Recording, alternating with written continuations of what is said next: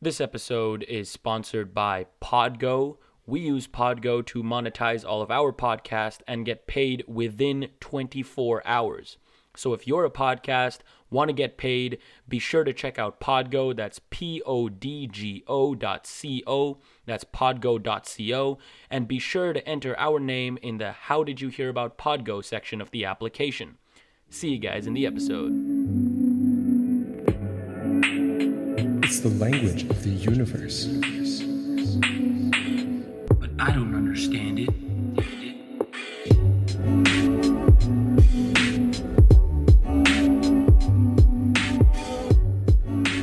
Hello, everybody, and welcome back to the Math and Physics Podcast. I'm your host, Parker. And I'm Ray, and we welcome you to episode number 68, where today we have special guest John from Epic Math Time. So, John, maybe you want to introduce yourself a little bit to our listeners here today. Well, my name is John from Epic Math Time. Yep. So on, on my channel, what I like to do is I like to express myself as creatively as possible about whatever I find interesting in mathematics. So whenever I first started, I kind of had like ideas that I wanted to do, but I was very limited to what I could actually create. And just over time, I started really getting into like the graphic design and the video editing. And now I feel like I'm really like unlimited in how I can express these topics. So I re- that's why I really like making videos. It's just an unlimited form of expression, and I really think that video learning is is going to be a big part of the future. For sure. I really sure. do. Yeah, I also noticed that you put like exercises for the the viewers at the end of your videos, which Yeah, are which are yeah. definitely awesome, right? Because you know most of the learning is in applying what you what you. Yeah, yeah, it's in learn. doing. Yeah. that's that's right, absolutely. And uh, yeah, I, that's really important to me. I really like to to give um exercises that build off what was covered, or maybe allow people to um express their thoughts Mhm. for the topic in a certain way, and you know, it, it drives some um some interactions in the comments, which I like. So yeah, that's something I always try to do. I don't always put them, but if I can think of something good, I Mm. always do it. And do you think of them yourself, or do you like see some questions online and you're like, oh, that's a good. Uh, no, I always think of Oh, them cool. myself, but some sometimes I think of the exercises before I think of the video. Oh yeah. So like, so like I think of exercises, some just random things that And have kind of like shape your video around it. Like that's Yeah, yeah, that's, right. kind of nice. That's kind of nice. Yeah. That kind of sounds Yeah. cool. Like thinking Yeah. about the problem before like, how to explain Right. it. That, that that must be nice. Well, I mean, we're definitely gonna dive into dive into what Epic Math Time is and you know where it is because I think like especially with the as you were mentioning the graphics gotten so crazy especially after that whole new revamp it's gotten crazy so like Yeah. real props to you so like we're gonna get Thank into you. it but uh before let's get into some news For sure. let's get into the comment of the week. Okay, so for today's comment of the week, we got Cosmo Cube, and um, they say, "Love this kind of content." Thank you. Thank you so much. Keeping it plain and simple. Thank you, Cosmo Cube, for that wonderful comment. As always, if you want to be, you know, featured in this quick segment of comment of the week, all you have to do is comment, and and uh, you know, like, just a random pick, really, and uh, you can be featured in the comment of the week section. Definitely. Pretty cool. So in terms of downloads this week, we are now up to 155,000 downloads over all platforms. So thank you everybody who's been listening to the podcast, downloading the podcast, and sharing. Um, I think now we're at like 10.4 thousand in Yeah, comparison. we're, we're, we're at 10 and a half Yeah, thousand yeah, already. that's awesome. We literally hit, yeah, it was crazy. We hit 10,000 so recently, and we're already at 10, 500. Mm-hmm. and that's on Like, thank you for Spotify. that. Um, That's on Spotify only. Yeah. So uh, yeah, make sure to follow the podcast. Make sure to like, subscribe on YouTube where you can actually see our faces. The, the only place we post the videos on YouTube. So if you want to go check it out, Mm-hmm. definitely go there, subscribe, and like, and all of that stuff. Or go to Instagram, math.physics.podcast, where you can also see our faces, our clips, our thumbnails, all our updates posted there first and only. So go check it out. And for that, for that wink wink giveaway, Oh, That's happening soon. Don't worry, it's still in the making. We haven't forgotten about it, Mm-hmm. obviously. Like it's going to come. It's just a lot of preparation for that. Even though like we're hyping it up so much, it's not gonna be that hype. but we're it's obviously the very first one. It's gonna be crazy, like for us at least. So just bear with us. And uh, yeah, that's the news of the podcast. Maybe we can get into it now. Boom. So John, so usually in these in these episodes with any guest, we have kind of a classic way of starting them with uh, what I like to call the classic question. To ask you, how did you get into your respective field? So John, how did you get into well math? Like what was yeah. that So spark? um, when I was really young, like a kid, like you know, five or six years old, I was really into math. You know, and the the most a kid like that could be into math. And uh, I, I guess like elementary school kind of crushed that out of me because I didn't care about math at all by the time I was in high school. Zero, Wow. zero percent care, none. I graduated high school, didn't care about math. Uh, went to college, didn't know what I wanted to do. oh wow. Oh, I, I, I, I wasn't sure if like I cut out Oh, or no. something. No, 'cause no, you no. I was just surprised. I'm like, oh wow. Oh, Like, oh yeah. clueless No- on math and oh, this is this is common, are. by the way. This is common. Um, yeah, that's right. So, high school, I didn't care about math. Went to college with no notion of what I wanted to do. So I still didn't know anything. Then, after a couple years of just like drifting through college, I decided I wanted to major in physics. Hmm. So I had to switch to a different university and major in physics, and that's what I did.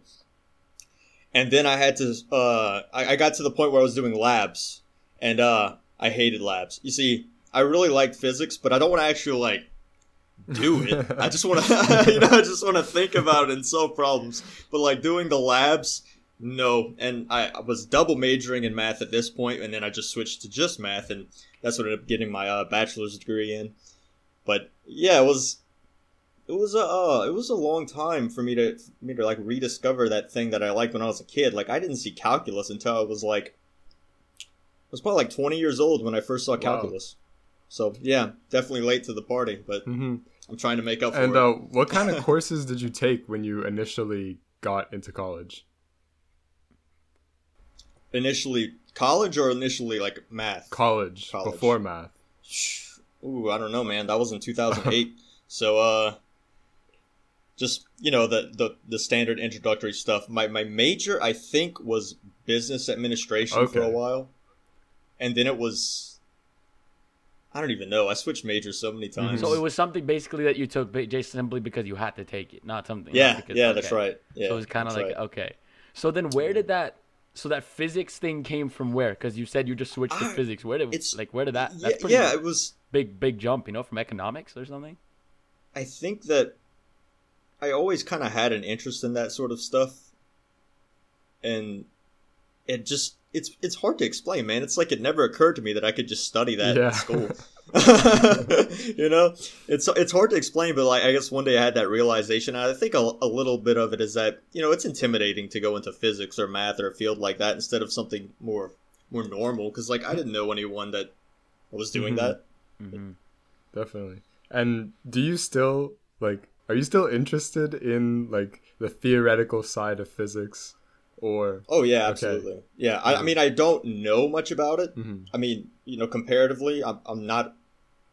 I, I don't know as much as you know a physics major, for sure? yeah, an undergraduate physics major.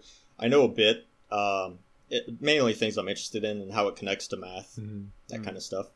You you- you spoke about like you know non science courses like very like right now as as normal, and I'm really really intrigued by that because Oh, as Yeah, I- think I can classify you as a teacher, right?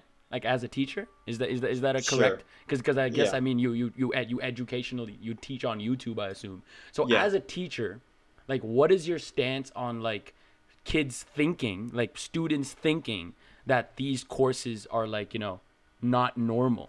Like, is there a reason for that, or is there just like a like a fundamental notion that prevents people from going into the math and science because a lot of people you know skip out math and science just because they're like oh it's too hard or oh i can get more you know real life out of something else not really knowing the you know still severe implications of where math and physics can take them you know what i mean so yeah, that's a really good question. Um, so I think a large part of this is that math for sure is kind of mischaracterized as a subject. There's a there's an essay by by a mathematician named Paul Lockhart called A Mathematician's Lament, and he basically argues that math is more of an art than a uh, than a, than, than a, a, hard subject. You know, math is not mm-hmm. a rule bound subject. That's a total mm-hmm. that's a wrong stereotype. Math is a very creative subject. So the fact that it has some uses and applications kind of sucks because it makes people treat it like this this useful, rigid, rule bound thing when it's really more like an artistic expression when you get down mm-hmm. to it. Mm-hmm. So I, I think it's I think a, the problem with it is that it's kind of sitting in, in this line, and its true nature is like more of an art form. You know, it's like a poetry of ideas, but then at the same time, it's taught into this. It's taught as this this rigid, applied, rule bound thing. It's like fitting a square peg in a round hole or mm-hmm. whatever, however that expression goes. Mm-hmm. And you know, I'm not to say anything against applying math. It's just that in the book he says uh, Paul Lockhart says um, music has been used to, to, to lead armies, but that's not why people write yeah. music. You know, they don't say, "Oh, this is gonna." This is, some people are gonna march to this one day. this is not what yeah. they're doing. You know. And one thing that is super interesting to me, and I've done this before, is go and ask people who don't do like higher level math. Right? They kind of stopped at before calculus and things like that, and ask them, "What do you think?" Like graduate degree mathematicians do? And their answers may surprise you because like to to us we're like, "Oh, you know, it's more like abstract stuff, whatever." But to people who haven't like who who stopped at like high school math, they think it's just like harder operations. Like you just keep learning harder yeah. operations and then you just keep solving problems, but it's really like it's really so different. So incredibly different. Yeah, I, I think that that I, I think that never really ends. You don't know what you don't know. So when you try to you know imagine what the progression, you, you tend to um, take what you know and just complicate yeah. it. So like yeah, like if you ask a kid about this, they'll probably think it's big numbers, right? Yeah. Calculations with really big numbers. But but if you ask someone that's like in calculus, they might think it's really hard derivatives or something, you know? Like, I don't think that this necessarily hmm. stops. Mm. And then, even for myself, like, what a what a modern, you know, abstract algebra researcher is doing, I I probably can't really imagine exactly what they're doing. Maybe I could total like sort of get a hang of it if I read into what they were doing, but it would take a while. It's just I can't really imagine where the field is going mm-hmm. without without knowing about it first. Yeah, and what mm-hmm. kind of sucks is that it's so like every every branch of math is so like specific that it's like mm-hmm. especially at like the the cutting edge you know part where like research is being done and things like that you can't really know something about everything or like deeply understand something about everything so you kind of just have to pick and choose and then mm. kind of you know you can do some reading i guess but it, you'll never really be like understanding as much as the pros that are especially good. especially yeah. with like undergrad level math like i mean being first first handed experience like we know that second year mathematics even like at the same level of first year mathematics that we took is basically first year mathematics just like very very more abstract taken to a multivariable level right so mm-hmm. as you were giving that example of that high school student or whatever stopping after calculus or before he really knows mm-hmm. anything mm-hmm. and he's thinking about these numbers, like yeah, we're also doing a very similar thing and just taking it to okay, let's do the same thing that we did this year, but just as you were mentioning, like kind of complicate it further and see what happened if we make it even more abstract. So mm-hmm. I guess I guess the thing here is well, how much more can you complicate it? Right? Like a simple I guess I guess I guess we're still know. finding out, but maybe John, maybe this is a question more apt for you. Like how much more can a function? I guess I guess this is a very abstract question, very very vague question. I'll, I'll try. I'll try. But like, what is the level of complication that we can really go to? You know, like being a, you know, being a graduated math student. Like, is there more complicated math specifically? So, so I can I can try to answer what like what you're used to and how that gets complicated. Yeah. But also, I want to point out that people often say that math is like it builds upon itself and it's like this linear progression. That's totally not true. Okay, like for a math major, like you'll probably know a lot of math majors, but after you take like the calculuses and then like a a, a proof introduction class, the calculuses are mainly to give you you know some sort of mathematical maturity. But after you learn how to write proofs, it's just a branch, a branching. You know, you topology, abstract True. algebra, this, that, this, that, and the other thing, and you can take one and have no idea about the other, and it doesn't matter. Like they don't. I mean, knowing one will help the other, but it's not always a progression of complication. Now, when it comes to calculus, y'all are in multivariable calculus, so let me think functions can get a lot more complex in the sense that they don't need to be functions of you know just real numbers or sets of real numbers Functionals. and right? yeah and calculus in general so calculus can be done or an abstraction of calculus can be done on a lot of different types of mathematical structures they're called uh, manifolds so r2 the real number the, the real plane would be an example of a manifold but you know if you, you can think about the surface of a sphere al- also known as a sphere a sphere is only the surface but Mhm. that's a manifold that you can do similar things on so it's not all it's not always about just complicating things and in fact to some degree it's about simplifying things and when whenever you abstract something you're really kind of simplifying it in a certain sense I guess that is the other way. I guess that is a nice way to look at it. Like it's not really complicating it. In fact, so by by going into the more abstract, you're actually simplifying it. yeah i nice think way so to think about it.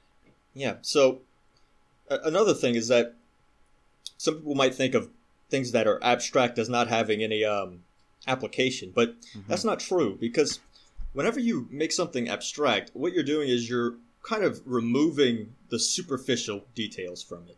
Okay.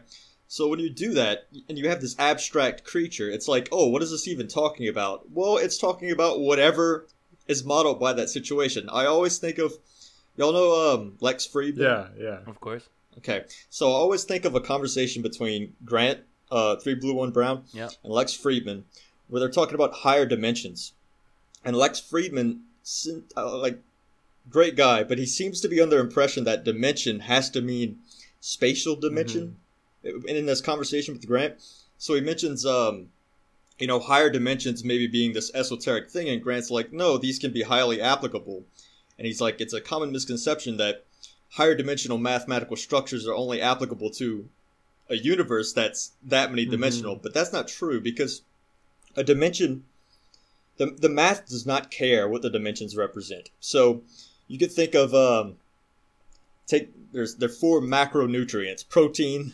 carbs, fat, and alcohol, and you could make a vector space out of those four things. That's a four-dimensional vector space, and a food is a vector, a four-dimensional vector, and a diet is a group of hmm. vectors. And if you want a calorie count, that's a linear transformation into the real numbers. Like the, the math does not care what these things are representing. So when things are abstract, it means there are a lot of applications. Anything that can be described by this mathematical structure, it can be applied there. The math does not care when it's abstracted, if that makes yeah, sense. yeah, definitely. And my my physicist brain, you know, when when you like the example that you went into was great, but I was thinking of like um you could have like a a, a vector where it's like it's like xyz the position and then the velocity xyz and then you have like a six dimensional vector but you know it's still describing something in three dimensions but you you just use these yeah Yeah, there are three spatial dimensions, but a dimension, in, in the in the sense that the mathematics is concerned, is basically just like a contin- a continuum of Mm-hmm. Yeah, values, yeah. kind of. You know, like Pokemon have attack, defense, special attack, special defense, and speed. So Pokemon are five dimensional. Those are five independent. Mm-hmm. Uh, I think that's all their stats. yeah. Yeah, the math doesn't care if the dimension represents spatial dimensions or the amount of protein in a food. It, it doesn't care. So when you abstract it, it no longer cares about the, the superficial details. Hmm. Mm-hmm. So in that sense, abstracting things is it makes it more applicable to more things because all the superficial details have been, you know, surgically removed. interesting way to think about it. Damn, damn, that's a really an interesting way to think about it. So, like, so continuing on this journey of your of your college experience after your whole physics to double major to pure math uh, change that you did over there what what after after after you graduated what what was the situation then Um, what was next Uh, for you on? I worked a couple jobs and ended up going to grad school for a long time. Uh, and then I put that on hold recently. Uh, grad school's uh, tough to stay in for a long time. You know, you're ready to you're ready to get out eventually. Mm. So, yeah. Is grad And- school a lot of like studying as well? Or is it mainly just, you know, as they say, just writing papers and stuff? Like, what's the. No, it's it's a lot of studying. The the material got material gets way harder really fast. Wow. Like the first year of grad school was like okay, then it started to pick up, and start to pick up even more. And yeah, it's uh, it gets it gets pretty difficult. And did you go to grad school just for math? Yeah. Okay, cool. Any advice for, I don't know, just, just grad school goers? Like, soon, if anyone is graduating this year, maybe next year from college, any advice to them going into Um, grad school? Yeah, I would say I would say make make solving problems and studying kind of a social event with your other grad students because it, it's more fun that way if you're like hashing out problems with each other, you know, sitting around, you know, because you know math math especially can be a very social thing, you know. You know, we, there's a lot of inside jokes and all this Yeah. stuff happening with math, and there's funny stuff. I mean, I'm sure you're all aware of that. You know, like yeah. So I think it's it's a fun uh it's it's fun whenever you have other people involved with you. Mhm. you know? Mm-hmm. And here's I an can see that. interesting question. So, obviously, in elementary school and middle school and all that stuff, m- your math class is just, you know, learning operations and things like that. Do you think that maybe learning like proof techniques and maybe like set theory, but just like obviously very like elementary ideas that like you learn in college, but maybe would have been a lot more useful to learn earlier, just so you're kind of comfortable with what math actually becomes later on. Yeah, so first of all, kids in elementary school are certainly capable of learning basic set Definitely. theory. I mean, Yeah. I think that's definitely true. Um, I, I think this still goes back to the whole mathematics as an art thing because right now, math is basically designed to be this conveyor belt of how to how to like apply the problems or, or solve problems by applying math, but it's almost as though if there's a difference between using math and doing math because I think of mathematicians as sort of being like like programmers, except their programs are theorems and results and stuff. So whenever someone uses the quadratic formula, they're using a program. But I, I really don't know if I would view that as as doing math. I think that's using the program. It's like that doesn't programming might be more fun than using Microsoft Excel. I mean, you know, so it's kind of like there's a distinction between using the final product, which are these formulas and these theorems, and inventing a problem and, and trying to think your way through it and coming up with a general solution. I mean, Mhm. just the fact that that we can know the roots of a of a quadratic from the coefficients only that's interesting but that's just a, just just like no whatever here's the formula It's So, like, done. using the code versus writing the code is basically. yeah what you're- exactly Yeah. So like Yeah. writing the code is the whole is the whole inv- well Yeah, I ma- think I think right. that's actually I think that's actually a bang on explanation of what math feels like doing because I have like some experience cuz like I always like I like to dangle my feet in a little bit of coding here and there and I think like that's that's almost the exact explanation like perfect explanation of how you can describe math to someone else. You Yeah, know, that's how I feel usually- about it. yeah, as you were like, it's it's it's perfect because usually people think of math as the programming thing. So they think of okay, I'm just gonna use things that have already been made. What's the point, right? People get bored of that. Like, why would you learn something if it's already been created 300 years ago and it's just being used? Like, what's the whole point of that? But inventing inventing it is the whole new thing. Mm-hmm. It's just like writing that code. yeah that that's point. that's solving the problem if, the, if there's a and, and I don't mean you have to be the first person to discover it. I mean an independent discovery. Like, imagine if you were like learning about derivatives for the, for the first time, and you would like, I wonder if there's a way to get with the product or a function that is of the form of a product of two other functions. What does that derivative look Mm. like? And maybe you're checking some cases and stuff, and like, oh, it looks like it's this. Can I prove that? And then you end up with the product rule. That's a lot more. That's more mathematical Yeah. than saying, here's the product rule, apply it 20 times over and over again. Like, you know, that's using the program. But discovering it for yourself and improving it is a lot more fun. And it's less stressful, too, especially if you don't put a time limit or Mhm. anything. You know, if you just allow yourself to think about things, it's it's less stressful. sure. And what changes or like additions, sub- uh, like additions to the curriculum or subtractions from, uh, to like an average like middle school math class? Yeah, I, I don't know, man. I, I'm I'm not um I'm not gonna presume that I'm qualified yeah. to to you know describe how education should be, but I envision, you know, it treated more like an art where where it's it's not treated as this subject that everyone needs to know and you know it's compulsory to learn all these formulas and stuff like i don't see the point of having people having the, the memory of all these formulas that they hate. Like i don't see what what the point Mhm. of that is. So more exploratory and i try to do that with my students like when i taught geometry.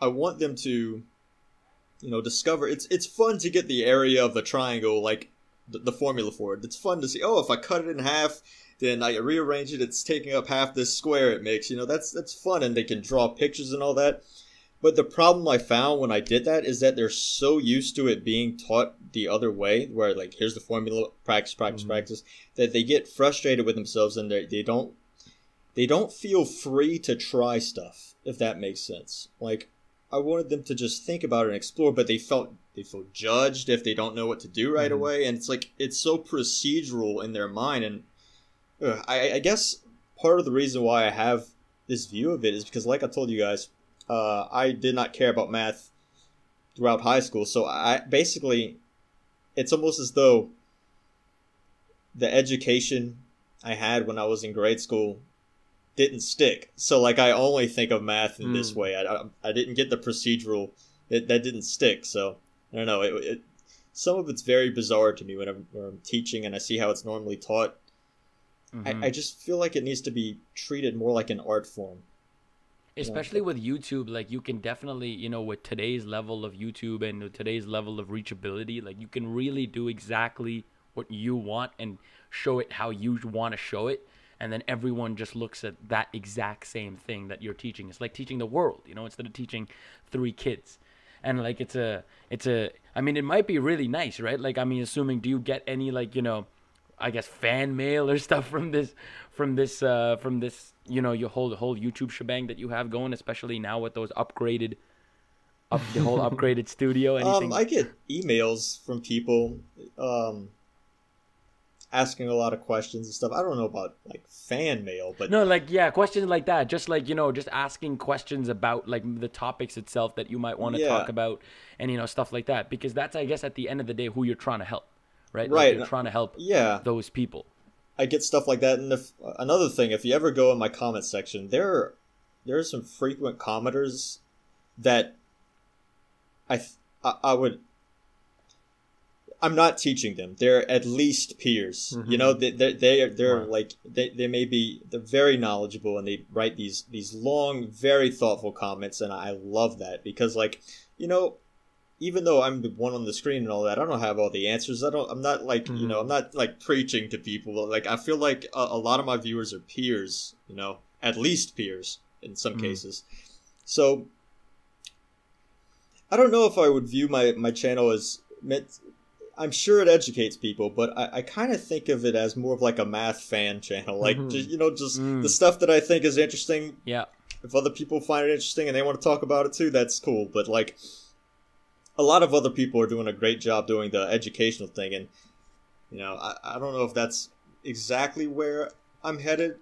hmm I th- you know, someone in the comments said I was the PBS space time of math. that was like the the best compliment ever. Yeah. So like Wow. that's kind of what I'm going for, you know, No, like but that's pretty PBS valid space though. I mean, with, with with your goal and looking at the vid- the type of videos that you have, they're kind of sprung around the and you know very just kind of interesting topics here and there, not like a Right. whole playlist kind of a thing. So like totally, you know, like that. Right, that's- I mean, exactly. you're enjoying it, so why not?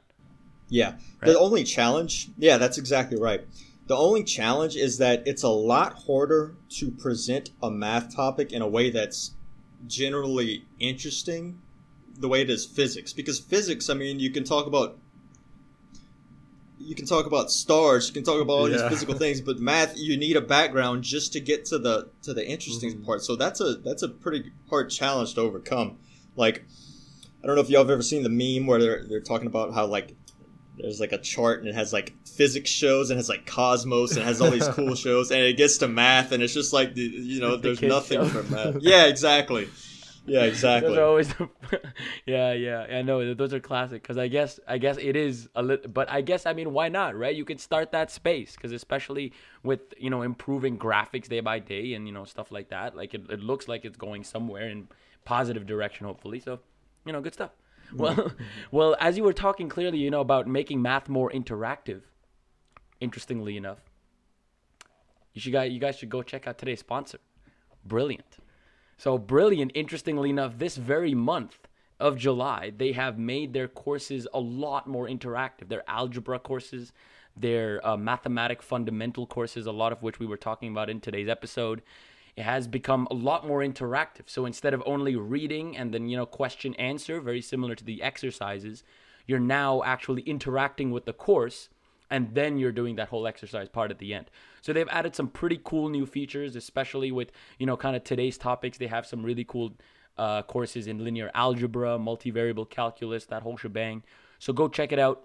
Link in description below. Yeah. So for the first 200 listeners that go and sign up for their premium membership, they will get 20% off. So make sure to go click that link in the description and uh, yeah, start learning math.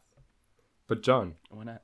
I had a question in my head back when we were talking about your your school experience and what was your favorite math course that you took In undergraduate or ever? undergraduate Undergraduate. Okay. Um Big one. I would have to go with. I think I would. Uh, I think I would go with like an introductory topology course. You know, hmm Topology course. yeah, topology because that's a very new concept, and uh, you know, like abstract algebra. You know, it's abstract algebra, but topology is something that like you don't see or you don't know that you're seeing. You're seeing it very early on. You just don't call it topology. You know, mm-hmm. like for example, I can give an example. So mm-hmm. a set I- i've mentioned this on my channel before but like a set okay a set does not have a shape to it a set's just a bag of crap you know mm-hmm. so like the real numbers is a set when you draw it as a number line that's the topology of the real numbers that's additional information the shape of it is the topology to some degree. It's a little looser than that. But sets don't have a shape. So whenever you tell a calculus student to draw the, the real uh, r2 or you know the cartesian product of the real numbers the plane the fact that it's a plane that picture is coming from the topology of the set. It doesn't come from the set. That's just so so these concepts are really always there. But taking that to a new level and it's a really a new topic more so than the others at least among the classes that i took Mhm. So, what were kind of the some of the groundbreaking like topics that you learned in that introductory course? Okay. Well, so this one, this might be a little awkward to describe, but so when you have mathematical structures of different kinds, there there are functions between them that preserve their properties. Okay. Well, like okay for like in um, linear algebra, if you have two vector spaces, a linear transformation is the kind of function we're interested in. One topology, the kind of function you're interested in is continuous functions. And what's so cool about that is that that's not a new kind of function. That's a, a kind of function that you've always been studying, like in calculus and all that. So the fact that topological spaces were the spaces that we were always kind of interested in for a lot of the math we've been doing is really shown by the fact that continuous functions are what preserves topological properties, Hmm. if that makes sense. Because continuous functions, I mean, that's everywhere. When you take a, der- a derivative of a function that's continuous or differentiable, it's continuous. You know, these are common concepts. And topological spaces are what those functions are always mapping between. Hmm. When I think of topology, I always think of a torus for some reason. Every time, every single time. I knew yeah, it. I mean knew that's it. a that's a topological space. Yeah, Oh, 'cause it's the classic. It's that classic uh, thing. Right? Yeah. It's the classic shape. yeah. So why a torus? Um, I think it's like the coffee mug thing, but that's that's a little bit so- overplayed. I do Maybe, understand maybe. that. I, I remember watching like the Vsauce video where he does talk Yep. about like where you continuously like reshape it. It only has Like how many hole. holes does a human Yeah. have? Something like that is the Oh name of the yeah, he tricked a bunch of people into learning topology. Yeah. Man, I don't think these headphones were designed for my head shape. Yeah. But Oh. anyway, so no, a torus is interesting. So Mm-hmm. this is this is what I like to say about the torus.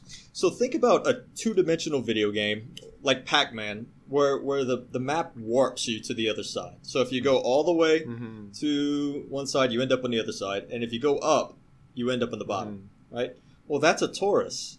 Topologically, Yeah. that's a torus. Think about it. Think about it. You're looping through the top, and you're looping around the side. So you can think, oh, it's a circle this way, and then it loops that way. So you could think of games like Pac-Man as taking place on the surface of a torus. Mhm. You know, the topology doesn't care about the, the shape of it. It cares about the fact that, oh, when you go to this end, you end up back over here. You go up, you end up over here.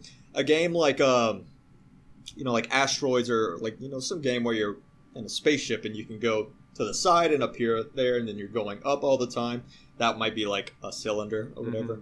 But yeah, th- these these these are all examples of topological spaces. The, the fact that you warp to the other side on the game map is is what determines the topology. Not that it's on a 2D screen. Yeah, If that makes sense. and I. I remember learning about like just on my own, not in school, about uh, like the way you can represent topological spaces with like the square with the arrows, where you Yep, like match up that's the right. sides and all that and all that stuff. Um, yeah, exactly. I also maybe if you can give like a little clarification, but I remember learning about uh, the Klein bottle and how Mm-hmm.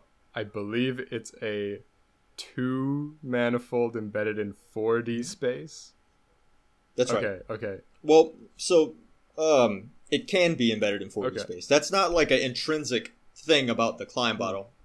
You know what I mean? Maybe like you want you're to explain about the Klein bottle to those who haven't heard it before. Yeah, so the a Klein bottle is a two dimensional manifold, and what that means is that if you go to any place on it, it looks like a plane. Okay? So, like any surface is a two manifold because if you look at a little spot on it, it looks like a plane. Okay? Now, what's interesting about the Klein bottle is that it's non orientable like the Mobius band, and it's also closed. Now, so let me make sure I say this in a good way whenever a, a topological space is closed, that sort of means that it doesn't it doesn't have an edge or a border, but at the same time, it it doesn't continue on forever. Mhm. Uh, I'm trying to roughly describe this. So think of a plane that would not be closed because it goes on forever. But if you think of a sphere, that would be a closed two-dimensional manifold because it doesn't have a border or an edge, and at the same time, it doesn't go on forever. Mhm. Okay. And then there are non-orientable manifolds like the the Mobius band. Now, the point is that either of those two conditions, being non-orientable or closed, means that you need one more dimension to embed in Euclidean space. So, what that means is that the Mobius band can you can you put a Mobius band in two dimensions? So it is a two manifold, but can you put it in two No. dimensions? You can't exactly. You need three dimensions. Mm-hmm. Well, the Klein bottle is non-orientable and closed, so we need two more dimensions. Mhm. So both the Klein bottle and the Mobius band are two manifolds, two-dimensional manifolds, but the Klein bottle needs two more dimensions for Euclidean space to have an embedding. Mhm. And I swear I saw a video of a Klein bottle though. Does that not exist? well, So yeah, go ahead. Oh, I, I can I can say um, so you you can't represent a Klein bottle in three dimensions, but you can't. What you can do is what's called an immersion, which is like a, a less strict representation, And what that's going to look like, it's going to look kind of like a Klein bottle, but it's going to intersect itself in a place where the actual Klein bottle doesn't intersect itself. Oh, Now- that's why it looks like that. Yeah, yeah, it doesn't actually intersect itself in that spot where it intersects. And a good analogy is is um if you draw a picture of a cube on a piece of paper, there are going to be lines that intersect that don't actually intersect on a cube. Right? If you think of like the you know the normal drawing of a cube, there's going to be lines intersecting that are actually different sides of the cube. Mhm. It's kind of like that. Whenever you take that Klein bottle into three dimensions, it's kind of like you're drawing a picture of it Mhm. in a, in a space that doesn't have enough dimensions, so that that that intersecting itself is just like the cu- the lines of the cube that intersect. Yeah. So just to make it look like a 3D thing, even though it really isn't. Right, you, you're forcing it to intersect itself. yeah, and the, the same thing goes down. with the Mobius strip. Like, you can't draw a Mobius strip and it be like the actual thing, right? Because it's just gonna look like yeah, a like exactly. a lines just crisscross. No, that's that's a perfect Yeah. analogy. We can't we can't Mm-hmm. can't take the Klein bottle to three dimensions. We can't take the Mobius band to two dimensions. yeah, but it's a fun like mathematical object to own. you know, yeah. definitely. I, Oh, I- for I sure. want one. I need to get one. yeah, I, For sure. I actually even even the Klein bottle is like a classic thing in my opinion. Like you know the even though I guess as as now I just learned it unfortunately does not exist in these three dimensions. But uh, well, so i- increasing in topology here. Like, do we? I'm assuming we see a lot of linear algebra embedded into a lot of these higher dimensional abstract math topics, right? Well, um, Or I'm does sure it that kind of lack as you? so I'm I'm sure that happens, but I I actually think of it more in terms of abstract algebra. I think I'm more familiar with connecting topology to abstract algebra, and you know I can talk to uh, talk talk about um what groups are in a second, but Mhm. with topological spaces can be associated to to groups. You know, for each topological space, it has a, what's called a fundamental group. So we take the topological space and we associate to it this group that allows us to say things about the topological space.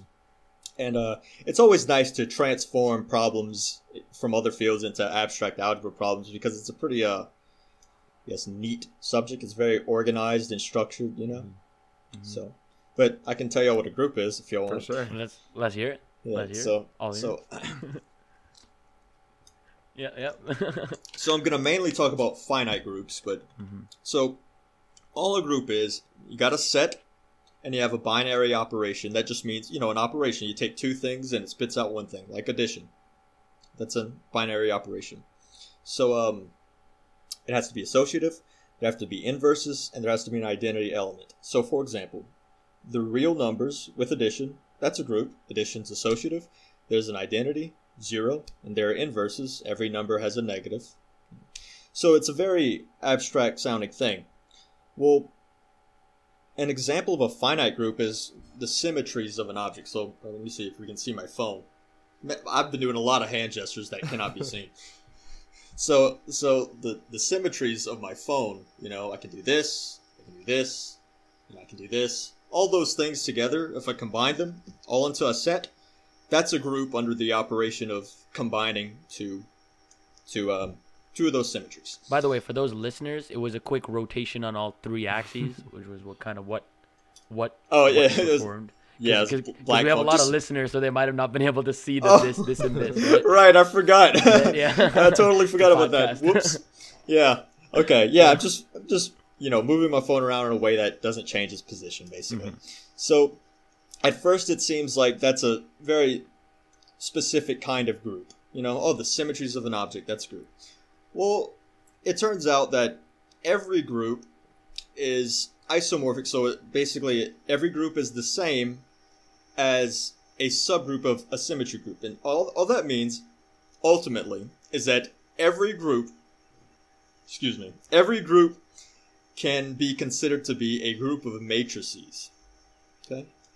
That makes sense. Like, a group of matrices under matrix multiplication. Every group, every finite group can be represented that way. And like, okay, so what? Well, you guys have taken linear algebra, mm-hmm. right? So what does a oh, what does a matrix represent in linear algebra? Uh, linear transformation. Exactly, it's a linear transformation. So, if I take any group, I can think of that as a bunch of linear transformations. So, in a certain sense, every group is describing the symmetries of something because if I look at a set in that vector space that's invariant. Oh, I should have said square matrices. They're all square matrices Okay. because they need to be invertible. Right. Yeah, they need Yeah. to be invertible. So uh, think of a vector space, uh, a function from a vector space into itself. So every group can be represented as a group of these these matrices. So if you think of a set in the vector space that's invariant under all of those transformations, the group is describing all of the symmetries of that set. Does that make Oh. sense? Okay, yeah. So I'm I'm So- thinking about like like the rotation matrices and all that That's stuff. yeah. Yeah. That's exactly Right. what was in my head. Right, exactly. So, if you just think of a a set lying in your in your vector space, and if I apply all of those matrices to it, and the set maps to itself, Mhm. then it's invariant under that linear transformation. Then that object, that set, is its symmetries are being described by that group. So it turns out that every single group, despite the fact that it's just this abstract thing, you know, it's a set with an operation, all of them are describing the symmetries of something hmm and you know how complicated the group is can determine um, what dimension vector space you need to have this object being symmetrical. So, for example, um, what about modular arithmetic? Y'all are y'all looked at that a little bit? Not bit. really.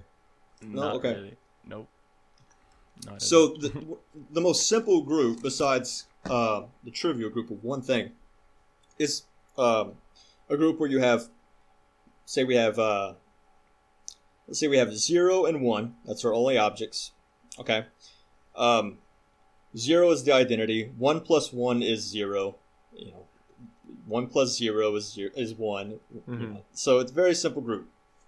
Well, you might ask, what are the symmetries, or what object is that the symmetries of? And it would be a line, right? Because a line, an infinite line, what can you do?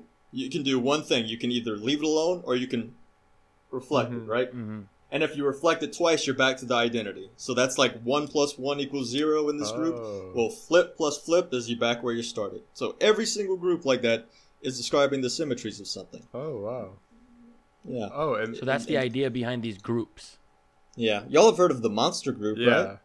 I don't quite remember exactly what it is, but I watched the three I- blue one brown video on it. Yeah, he did a great Yeah. job in that video. So, um, yeah, the the idea is that okay, first of all, the monster group comes from this special class of groups called simple groups, finite simple groups, and it's it's the largest uh, in this category called sporadic groups. And none of that matters that much. It's just the fact that this group exists. So, like I said, it must be describing the symmetries of something hmm right? So what is this this giant group describing the symmetries of? And I don't really know. I, I, I have read about it, but I don't know what it's talking about. But it's related to some some operator that I think is involved in string theory. So Whoa. yeah, yeah, Wow. yeah. So it's like if you look up monstrous moonshine or something like that, it'll talk about it. But you know, every group is is the uh, is describing the symmetries of something, which is kind of interesting because it comes from this this very abstract thing. It's just a set with an operation, and it's not clear why this is describing symmetries of stuff, but they all are finite groups. But what's at the least. purpose of something like this? So, so that means that whenever you're studying group theory, you're kind of studying the whole concept of symmetry at once. So, one place this might be applied is in chemistry because the orientation of, of molecules, you know, that's important. Chirality, all that stuff, that's all group theory. You know, they'll have chemistry majors doing stuff with character tables, which is ultimately something from group theory. So, anything where symmetry is involved, it's it's group theory. Mhm. And the for some reason I was thinking about like like vector spaces and subspaces. Is it a thing where you have like a group and a subgroup? Yep. Okay. Absolutely, and it's and and it's pretty much the identical concept. Yeah. And you know, if you have a set that's closed under the binary operation. So, for example, if I can give another example, uh, the natural numbers with addition, that's a group. Mhm. A subgroup of that would be the even natural Right. numbers because you add two evens, that's another Yep. even. Yep. The odds would not be one because the identity's gone. Zero is the additive identity, and it's not odd, so that's not a Mm. subgroup. and Okay. also And also, two. Sorry, go ahead. would the like let's say you have just like a simple group that you know like you can you can kind of say like okay it represents the symmetries of this uh, object and then there's a subgroup of that group would the objects be related in some way Yes, that is a beautiful question. That's a really good question, dude. That is a great question. Yeah, so I have a good example. Um, but I'm, I I think I forgot the details.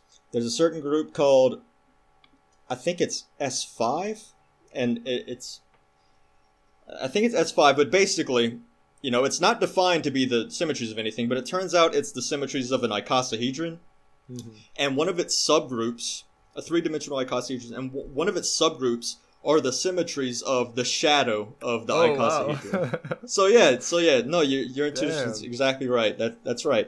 Yeah, they're they're gonna be related. When you have a subgroup, it's it's you know a subgroup. It, it means it's a piece of those symmetries. It's some of those symmetries. So it's describing maybe a simpler object like you know the shadow Yeah. of, the, of the icosahedron. that's But awesome Yeah, that's right. that's awesome Yeah, So shadow, as in like you can also mathematically think of it as projection, right? Yeah, exactly. Mhm. Oh, so you can even Yeah. apply it there. That's pretty cool. So how these Yeah. all these elements are, are related. So you were talking. eh, So a fundamental idea in group theory, as you were talking about, is eh, are these binary operators that connect them, right? Are the ones that are able to satisfy the whole group identity. Mhm. And in your most recent video, I think I think this was a question long time coming that you might have suspected. In your very most recent video, in your that the new binary operator, the new Mm-hmm. operator that you had found, quote unquote, the power log. Maybe you want to talk a little bit because I thought that was a super cool video. I don't know if you're the first one to ever think of that because I couldn't find anything No. like this online. No, I, I, I was I, I what so what I do is whenever I have a, I have an idea like that, I do not try to find it because if I end up finding it, it just kind of takes the steam out. You're you right. know, it ta- but I it- it- couldn't, it so just- I I'm, I Yeah. strongly believe that's a you idea. I was able to find it. Oh. There's not a Oh. lot about it. Um, I was able to find it after I, you know I started looking it up.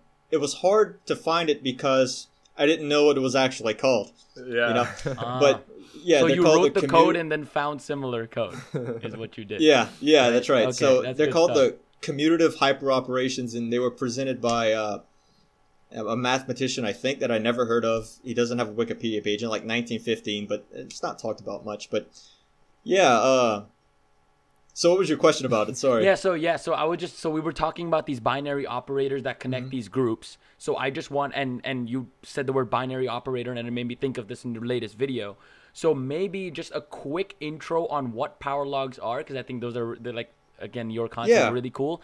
And more importantly, I think how they connect to group theory because that was my major question, but again for the people that probably haven't heard of power logs, you might want to Yeah. give a short Yeah, I totally made up that word. But, yeah, um, yeah, exactly. So I involved ring theory in this, but ring theory is a related subject groups. It's just there's two operations now, and one of them distributes over the other. So it's like multiplication and addition. But the, the way that happened is that I noticed, you know, that logarithm property had like some symmetry to it, so it looked commutative. So I was like, okay, maybe this is a cool operation. And it did all the cool things I wanted it to do. Since it had, we found that it has an identity. We found that there are inverse elements. We we knew it was associative. You know, we showed all the thing, all those, all those things, and you know that makes it a group. If you take the the real numbers or the positive real numbers with the uh, with the power log operation, it is a group. And then what I was wondering is the fact that it distributes over multiplication made me think, okay, is this operation playing the same role to multiplication as multiplication does to addition? And the way we end up showing that is we show that the ring with addition and multiplication, so you think of this algebraic structure, is isomorphic to the ring of positive real numbers with the power log and multiplication. Now, what isomorphic means, it's a fancy word for saying they're the same mathematical object. All their differences can be thought of as just completely superficial. So I, I think of it as like changing the font. You mm-hmm. know? So like if you have um let me think of an example. So I mean y'all have done isomorphisms in linear algebra and isomorphisms are very strong in linear algebra because if you have two vector spaces of the same dimension over the same field, they're isomorphic. Mm-hmm. It basically means that all, all- the only difference between them is that the elements look different. Mm-hmm. So what we showed is that these two rings are the same. That means that that the power log is, or you could think of it as two languages and we translate one language to the other, the multiplication gets translated to the power log, and addition gets translated to multiplication in a certain Mhm. sense. So that that confirms that the that they're exactly the same relative to one another. But you do still have to translate like the real numbers to the positive real numbers in order for it to work. That's right. Mhm. So a very powerful, powerful tool, the power log. So the I think one thing though that uh, you you kind of missed in the explanation is the whole the whole big thing. I mean, obviously we're actually going to probably link the description uh, the the video below for those who want to go and watch it. But the biggest thing with the whole power log is that it is the multiplication what it is to addition, right? With that whole and and x and it kind of it kind of takes exponentiation's place almost. Yeah, yeah. Which so is what you so kind of wanted it to do. Yeah, so in a certain sense, it, it takes exponent exponentiation place. Like I was kind of being hyperbolic. Like exponentiation is is the next tier up for multiplication in the normal sense, but this is still the next tier up for multiplication in a different sense. But yeah, this new operation is the next step up in the sense that it is it is exactly to multiplication as multiplication is to addition. It's exactly the same. You know, so it's the exact same algebraic relationship preserved. And one of my exercises was okay we can get this new operation by sort of so kind of going in the opposite order we ended up finding this isomorphism with e to the x is like the translator code you know so mm-hmm. i was like okay so we can use this function to get the new operations so can we take the natural log you know that's e to the x going the other way Mhm. can we get negative tier operations and you, you can if you go natural log and you just keep carrying the operation that way you can get the negative one tier operation you know that's below addition and what i found is that if you take this limit like if you, you keep bringing the operation down it turns into the max operation so it just tells you the maximum real number out of the two real numbers you're going to put because Oh. maximum is another binary operation yeah so that's like the negative infinity infinitieth operation in this sequence is max of a and b Is there a reason, or that's just how? That's just why. What happens when you go all the way down? the reason is that we keep, we, we keep applying this mat over and over and over again and what it's doing is that we have like we have the exponential nested inside a bunch of times so when we input these two values one of them is they're both going to blow up but the fact that the fact that it's a bunch of exponentials means that whatever difference there is it's going to be super magnified Mm-hmm. you know what I mean? Like if you take if you have e to the x, you know, and you and you look at you you plug in two to it and you plug in eight to it, that's gonna magnify the difference, right? The difference is gonna be much bigger than the difference between two and eight. One of them is gonna be, you know, moderately large number. One of them is gonna be a huge Right. number, Mhm. and you keep doing that, so it's, it's changing the difference so much between these two numbers. So that one of them basically becomes irrelevant, and the other one's blown up out of control. But then you have a bunch of natural logs and outside, so Oh. it just it just wipes it wipes it all out and brings it back down after making one of them irrelevant. That, that's Okay. kind of what's going on. So so Yeah. in the limit, it just reduces it right back to just the the biggest one. yep, Wow. that's right. Yeah, in the limit. Yeah, Hmm. Wow, it's kind of beautiful. yeah. It's kind of almost. yeah. I thought it was I thought it was cute. And yeah, it's kind of. and I'm guessing if you go the other way, it just goes to infinity. I I didn't see anything happening, and some commenters, um, some commenters solved that. And it, it seems to be that it doesn't do anything Oh. interesting, like in the other direction. It just it doesn't. In, in other words, it doesn't approach anything. It just keeps kind of like blowing up out of control in Mhm. a certain way. For sure. Interesting. Interesting. Well, yeah. That's basically uh, that's basically I think all the major major discussion topics that we had. Yeah. Right. Yeah, for sure. Um, so, I mean, I I learned a lot about group theory today. I think so. I think so. that was, I mean, I'm I'm definitely more interested in you know excited to get into, you know, higher math topics now. Oh wait, y'all y'all are physics Yeah, majors, yeah. right? So Yeah. okay, let me let me let me explain. This was adorable. This is a cool little link between group theory and um and physics. So so you know how in, in special relativity, there's a certain way that velocities add. Mm-hmm. Y'all Yeah. have learned special relativity of course, stuff. yeah. Yeah, so the speed of light plays a certain role, right? It, it, the role that it plays. Let me just let me try to uh, gather my thoughts on how I want to say this. So if you look if you look at if you look at all of the possible speeds from minus c to c, just think of we're in one dimension and this way is a speed, that way is a speed. So we're looking at the set of real numbers from negative c to c, whatever c is. It's playing the role of the speed of light. And we use that velocity addition formula. Okay, that's a group. Okay, we have a velocity addition formula with some real numbers.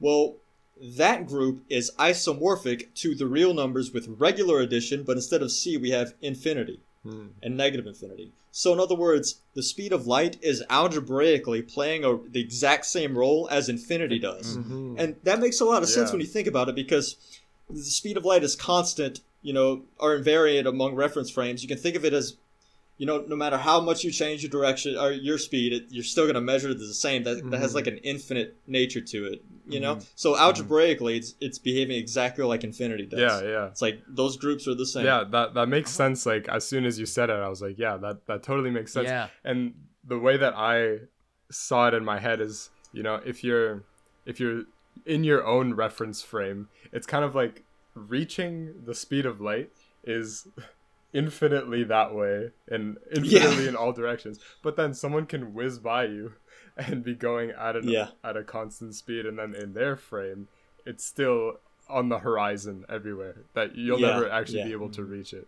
Just like Right, infinity. it's- Yeah. Yeah, if you think of shooting a photon out and you're like, okay, I'm gonna catch up to it.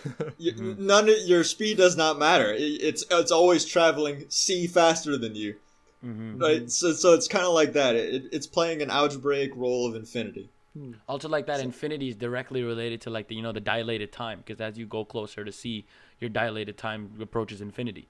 So like that's also a way to kind of connect the two dots. I guess the Yes. negative C doesn't really apply here because I guess negative speed doesn't really doesn't really work with the whole time argument. But right, just going positive, positive. Yeah, it's C. just representing the other direction. But maybe y'all can confirm this. So I think Andrew Dotson told me this that that if you substitute infinity into wait, how did he say this? Like something like if you if you substitute infinity into like Newtonian transformations, you recover the Lorentz transformation. I'm probably saying that completely wrong, but basically like hmm. the the relation between the the, the Lorentz transform and like a Newtonian man transform is that C is playing the role of infinity, and so you can recover. I'm gonna have to look back at what he said so I can relay the Yeah, message more clearly. I've never heard that. Uh, or maybe I haven't, just forgot. But It's like the speed of light is not infinite, but algebraically, hmm, it it's it's infinite in an algebraic way. Yeah, doing something with the because because Newtonian doesn't recognize the whole C thing, right? It it says okay, you can go however however fast you Right, want. exactly, exactly. exactly. So I think limiting Newton to C might produce that is maybe what. Yeah, yeah, I think that's right. like I, th- that. I think it's something like that. Like if you have the Newtonian stuff, um, yeah. If you if you think if if you let infinity play, it's it's behaving like C does for the lor- for the you know Mhm. yeah. the equations the when you take relativity. Yeah, yeah. When you take relativity Mhm. into account. I think I, I mean that that, that kind of does make sense. That kind of would make sense. Again, not that we know how to do it mathematically speaking, I could be completely wrong about what I just said. no, but It's it kind of makes sense memory. though. It totally because because I know for a fact that Lorentzian can be converted to Newtonian, right? Assuming the whole C th- because for for low speeds, totally easily, right? That's the whole point Yeah. of it. It has to. But at the at the high speed limit, I'm assuming there is some mathematical way to do it, and assuming I mean Andrew probably knows of some way like that. So there might be some knowledge there that's mi- maybe restricting Parker and I at least, and temporarily for from sure. figuring it out. But soon, soon, hundred percent. soon. Um, so yeah, the I would love for you to come back onto the podcast another time, talk about more uh, interesting advanced math topics. Uh, Because usually our first episode is like more. Sorry to cut you off, Parker. I know you, but like usually our first episode is more like you know getting to know you, and like we kind of spoke about that a little bit and like understanding your experience. And then if we were to ever hopefully you know have another one on where we can get you, then hopefully you know we get more into the actual math. Yeah, Math of it yeah, all. yeah. know, like- Personally, I'm not very interesting, but I, I I like to talk about a lot of interesting things. Well, of course, of course. Well, that's what we're that's what we're here for, right? The, all of it, all of it. So, Awesome. So yeah, uh, thank you for coming on the podcast once Absolutely. again. Thank you for having it, me. It was an awesome episode, awesome discussion about group theory. Um, yeah, this has been episode number sixty-eight of the Math and Physics podcast. Make sure to uh, follow us on Spotify, subscribe on YouTube, come and like the video, and do all that kind of stuff. Let us know if you have any all that kind of questions on Instagram at math.physics.podcast. Um, make sure to check out Epic Math Time's YouTube channel. It'll be linked in the description as well as uh, some of his videos that we talked about during the podcast. So yeah, Awesome. episode number 68. Thanks for listening. I am your host, Parker. And I'm Ray, and we will see you soon. Bye guys.